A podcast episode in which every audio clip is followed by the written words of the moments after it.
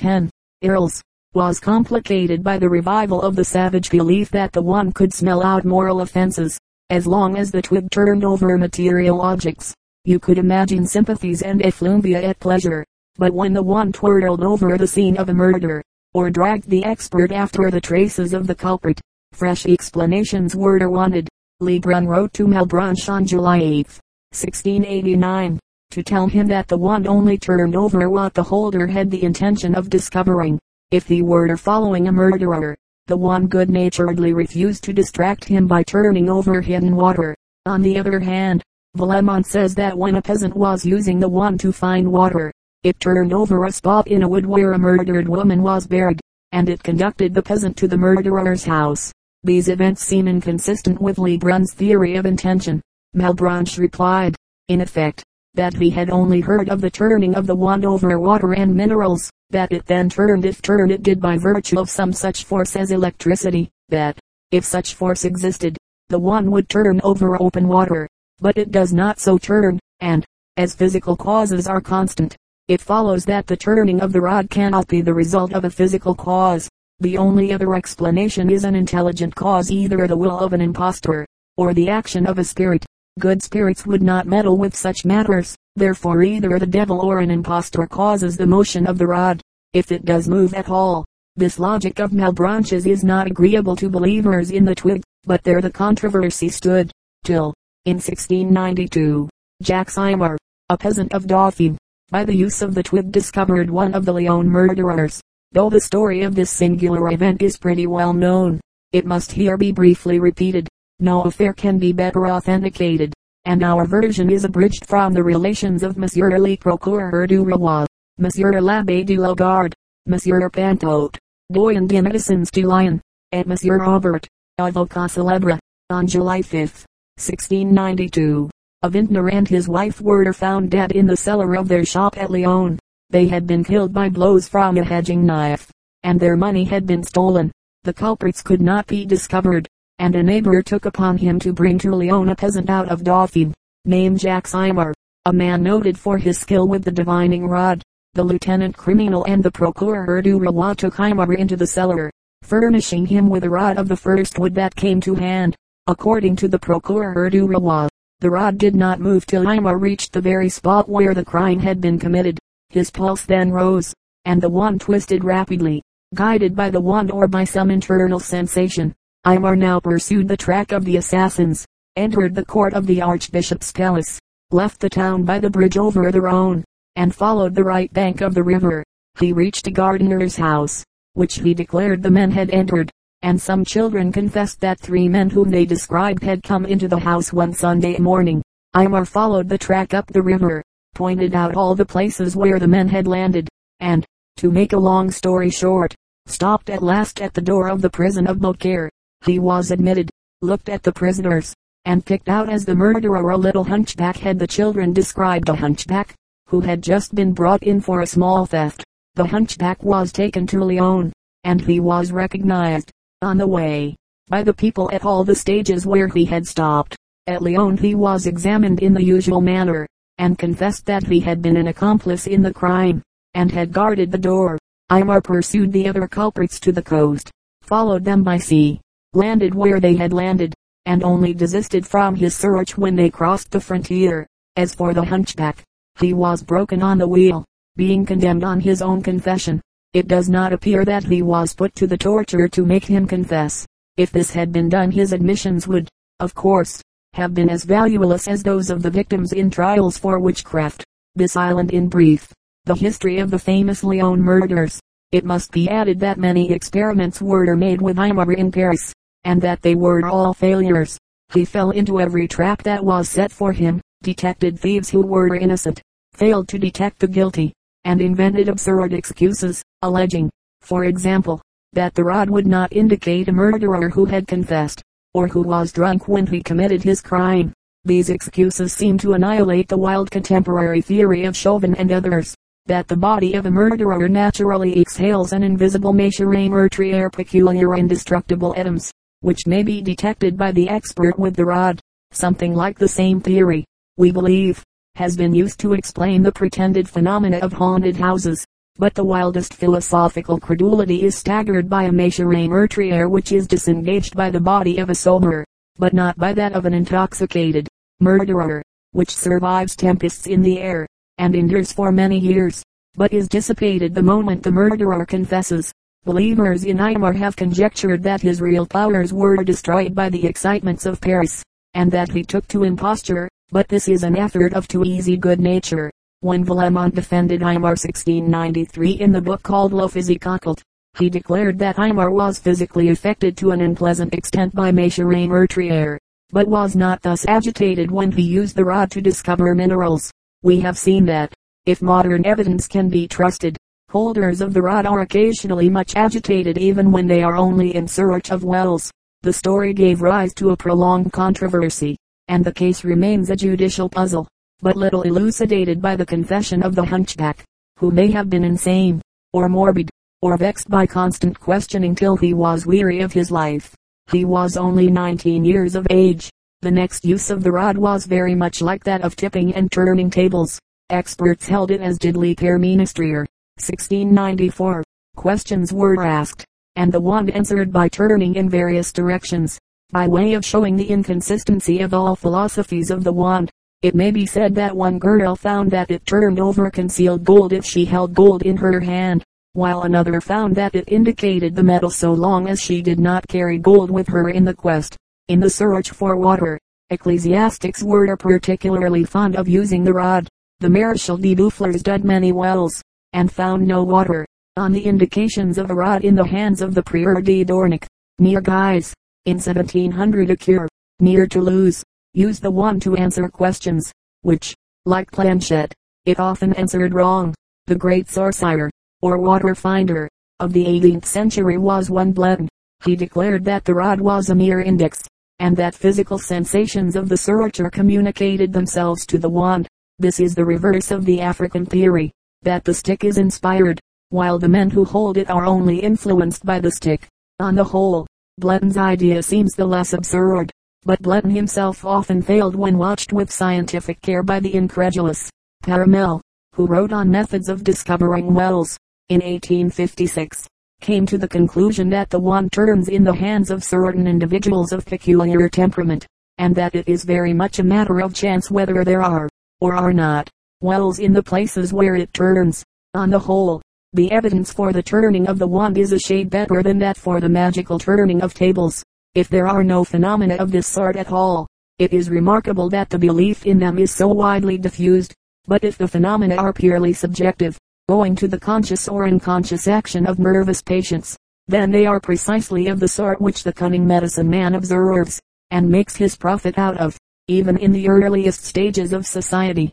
Once introduced, these practices never die out among the conservative and in progressive class of peasants, and, every now and then, they attract the curiosity of philosophers, or win the belief of the credulous among the educated classes.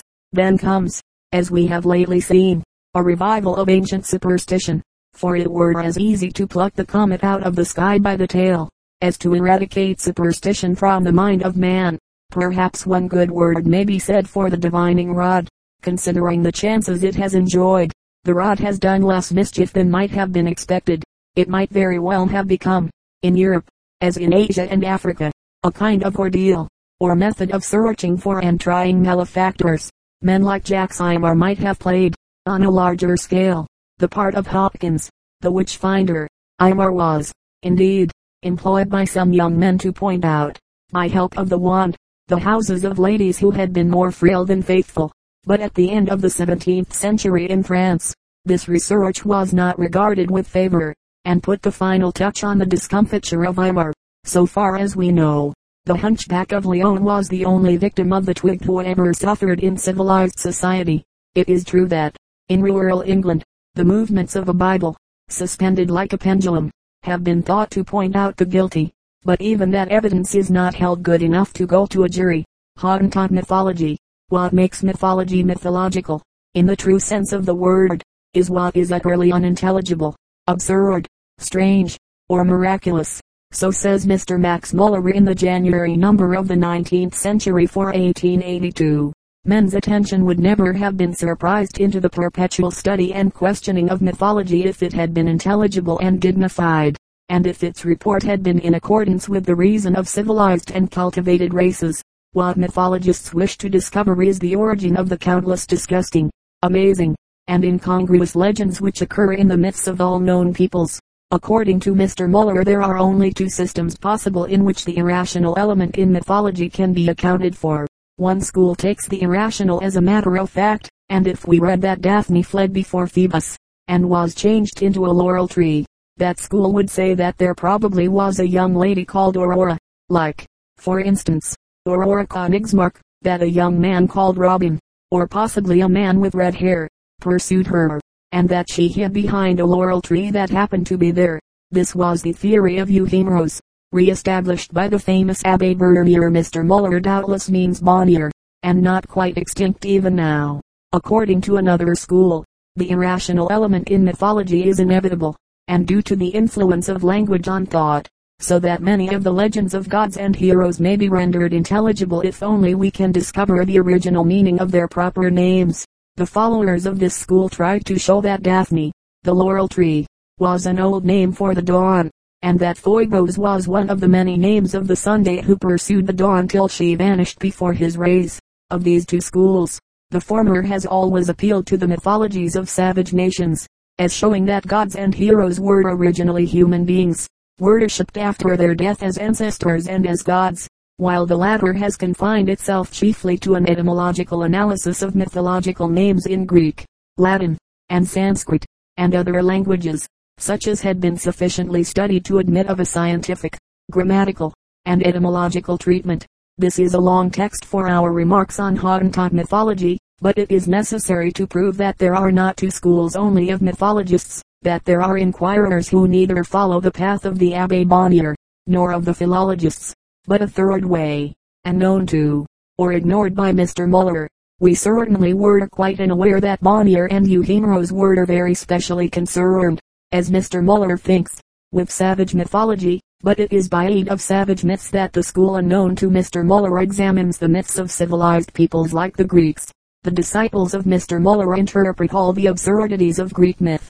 The gods who are beasts on occasion, the stars who were men, the men who become serpents or deer, the deities who are cannibals and parricides and adulterers, as the result of the influence of Aryan speech upon Aryan thought.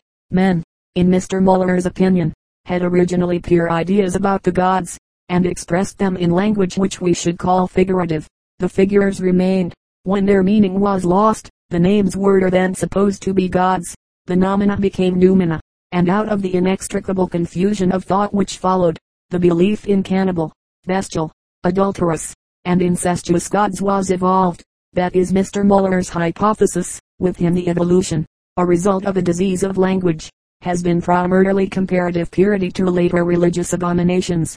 Opposed to him is what may be called the school of Mr. Herbert Spencer, the modern Euhemerism, which recognizes an element of historical truth in myths, as if the characters had been real characters, and which, in most gods, beholds ancestral ghosts raised to a higher power. There remains a third system of mythical interpretation, though Mr. Muller says only two methods are possible. The method, in this third case, is to see whether the irrational features and elements of civilized Greek myth occur also in the myths of savages who speak languages quite unlike those from whose diseases Mr. Muller derives the corruption of religion. If the same features recur, are they as much in harmony with the mental habits of savages, such as Bushmen and Hottentots, as they are out of accord with the mental habits of civilized Greeks? If this question can be answered in the affirmative, then it may be provisionally assumed that the irrational elements of savage myth are the legacy of savage modes of thought, and have survived in the religion of Greece from a time when the ancestors of the Greeks were savages. But inquirers who use this method do not in the least believe that either Greek or savage gods were, for the more part, originally real men. Both Greeks and savages have worshipped the ghosts of the dead. Both Greeks and savages assign to their gods the miraculous powers of transformation and magic which savages also attribute to their conjurers or shamans. The mantle if he had a mantle of the medicine man has fallen on the god, but Zeus, or Indra, was not once a real medicine man. A number of factors combine in the conception of Indra, or Zeus, as either god appears in Sanskrit or Greek literature, of earlier or later date. Our school does not hold anything so absurd as that Daphne was a real girl pursued by a young man, but it has been observed that, among most savage races, metamorphoses like that of Daphne not only exist in mythology, but are believed to occur very frequently in actual life. Men and women are supposed to be capable of turning into plants as the bamboo in Sarawak, into animals, and stones, and stars, and those metamorphoses happen as contemporary events for example, in Samoa, when Mr. Lane was living at Cairo, and translating the Arabian Nights, he found that the people still believed in metamorphosis, any day, just as in the Arabian Nights, a man might find himself turned by an enchanter into a pig or a horse. Similar beliefs, not derived from language, supply the matter of the senseless incidents in Greek myths. Savage mythology is also full of metamorphoses. Therefore the mythologists whose case we are stating, when they find identical metamorphoses in the classical mythologies, conjecture that these were first invented when the ancestors of the Aryans were in the imaginative condition in which a score of rude races are today. This explanation they apply to many other irrational elements in mythology. They do not say, something like the events narrated in these stories once occurred nor a disease of language caused the belief in such events. But these stories were invented when men were capable of believing in their occurrence as a not unusual sort of incident. Philologists attempt to explain the metamorphoses as the result of some oblivion and confusion of language. Apollo, they say, was called the wolf god Lucius by accident. His name really meant the god of light. A similar confusion made the seven shiners into the seven bears. These explanations are distrusted partly because the area to be covered by them is so vast. There is scarcely a star, tree, or beast, but it has been a man or woman once. If we believe civilized and savage myth, two or three possible examples of myths originating in forgetfulness of the meaning of words, even if admitted, do not explain the incalculable crowd of metamorphoses. We account for these by saying that, to the savage mind, which draws no hard and fast line between man and nature, all such things are possible, possible enough, at least, to be used as incidents in story. Again, as has elsewhere been shown, the laxity of philological reasoning is often quite extraordinary, while, lastly, philologists of the highest repute flatly contradict each other about the meaning of the names and roots on which they agree in founding their theory. 202a by way of an example of the philological method as applied to savage mythology, we choose a book in many ways admirable, Dr. Hahn's Tsuni-Goam, the supreme being of the Khoikhoi. 202b This book is sometimes appealed to as a crushing argument against the mythologists who adopt the method we have just explained. Let us see if the blow be so very crushing. To put the case in a nutshell, the Hottentots have commonly been described as a race which worshipped a dead chief, or conjurer Suigog his name island meaning wounded knee, a not unlikely name for a savage. Dr. Hahn, on the other hand, labors to show that the Hottentots originally worshipped no dead chief, but as a symbol of the infinite the Red Dawn. The meaning of the name Red Dawn, he says, was lost. The words which meant Red Dawn were erroneously supposed to mean wounded knee, and thus arose the iteration and the myths of the dead chief, or wizard, Suigog, wounded knee. Clearly, if this can be proved, it is an excellent case for the philological school an admirable example of a myth produced by forgetfulness of the meaning of words. Our own opinion is that, even if Suigog originally meant Red Dawn, the being, as now conceived of by his adorers, is bedizened in the trappings of the dead medicine man, and is worshipped just as ghosts of the dead are worshipped. Thus, whatever his origin, his myth is freely colored by the savage fancy and by savage ideas, and we ask no more than this coloring to explain the wildest Greek myths what truly primitive religion was. We make no pretense to know. We only say that, whether Greek religion arose from a pure fountain or not, its stream had flowed through and been tinged by the soil of savage thought, before it widens into our view in historical times. But it will be shown that the logic which connects Suigog with the Red Dawn is far indeed from being cogent. Suigog is thought by the Hottentots themselves to be a dead man, and it is admitted that among the Hottentots dead men are adored. Cairns are still objects of worship. 203a and Suigog lies beneath several cairns. Again, soothsayers are believed in page 24, and Suigog is regarded as a deceased soothsayer. as early as 1655. A witness quoted by Hahn saw women worshipping at one of the cairns of Heitsiibe. Another supposed ancestral being, called the old Dutch traveler, found that the Hottentots, like the Bushmen, revered the mantis insect. This creature they called Gonab.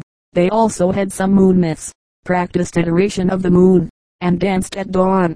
Thunberg 1792 saw the cairn worship, and, on asking its meaning, was told that a Hottentot lay buried there.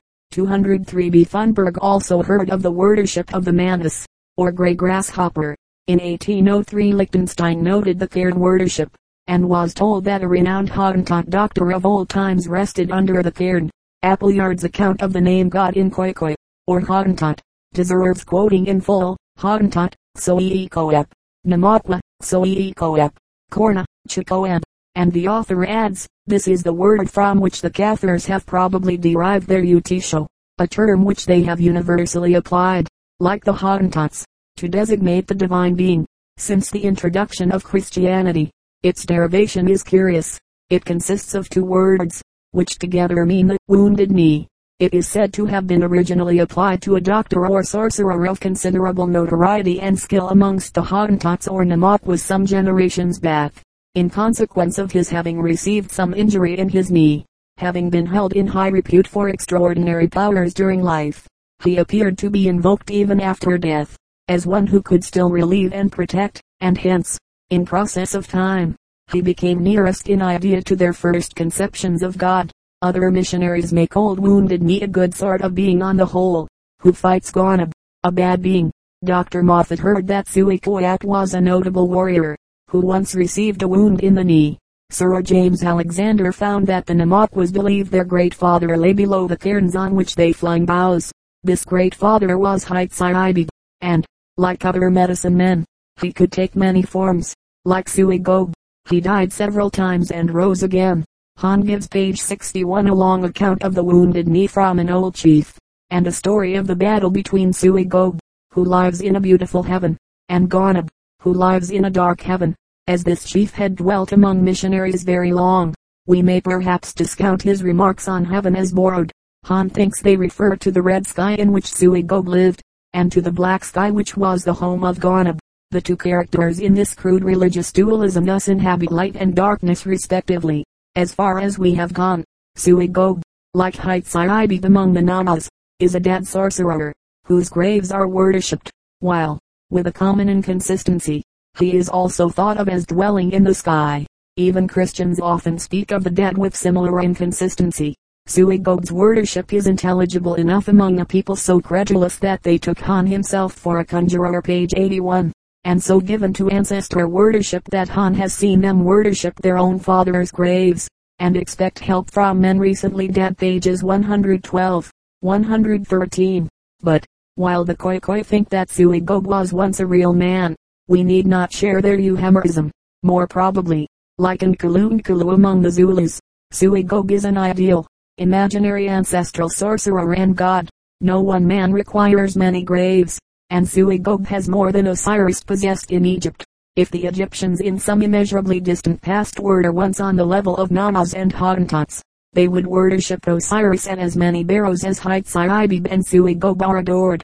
In later times the numerous graves of one being would require explanation, and explanations would be furnished by the myth that the body of Osiris was torn to pieces and each fragment buried in a separate tomb. Again, lame gods occur in Greek, Australian, and Brazilian creeds, and the very coincidence of Suigob's lameness makes us skeptical about his claims to be a real dead man. On the other hand, when Hahn tells us that epical myths are now sung in the dances in honor of warriors lately slain page 103, and that similar dances and songs were performed in the past to honor Suigob. This looks more as if Suigob had been an actual person. Against this we must set page 105 the belief that Suigob made the first man and woman, and was the Prometheus of the Hottentots. So far Dr. Hahn has given us facts which entirely fit in with our theory that an ancestor worshipping people, believing in metamorphosis and sorcery, adores a god who is supposed to be a deceased ancestral sorcerer with the power of magic and metamorphosis. But now Dr. Hahn offers his own explanation.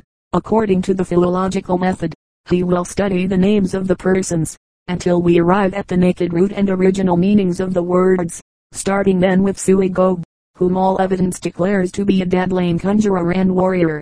Dr. Hahn avers that Suigog, originally Tsuni-Goam, was the name by which the red men called the infinite, as the Frenchman said of the derivation of Sher from dies. We may hint that the infinite thus transformed into a lame Hottentot bush doctor is diablement change en route. To a dead lame sorcerer from the infinite is a fall indeed. The process of the decline is thus described. Suigog is composed of two roots. Su and Goa. Goa means to go on, to come on. In Khoi Khoi Goabi means the coming on one, the dawn, and Goabi also means the knee. Dr. Hahn next writes making a logical leak of extraordinary width.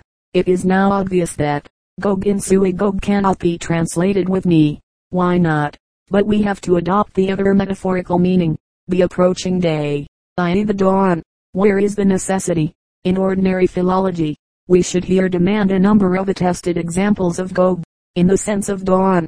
But in Khoi Khoi we cannot expect such evidence, as there are probably no texts. Next, after arbitrarily deciding that all Khoi Khois misunderstand their own tongue for that is what the rendering here of Gog by dawn comes to, Dr. Hahn examines Su. In Sui, Su means sore, wounded, painful, as in wounded knee Sui Gog. This does not help Dr. Hahn, for wounded dawn means nothing, but he reflects that a wound is red. Su means wounded, therefore Tsu means red. Therefore Suigog is the red dawn. QED. This kind of reasoning is obviously fallacious. Dr. Hahn's point could only be made by bringing forward examples in which Tsu is employed to mean red in Khoi. Of this use of the word Tsu he does not give one single instance.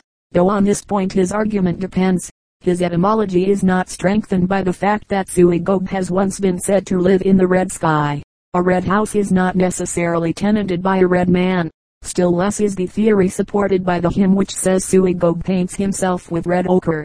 Most idols, from those of the Samoyeds to the Greek images of Dionysus, are and have been daubed with red.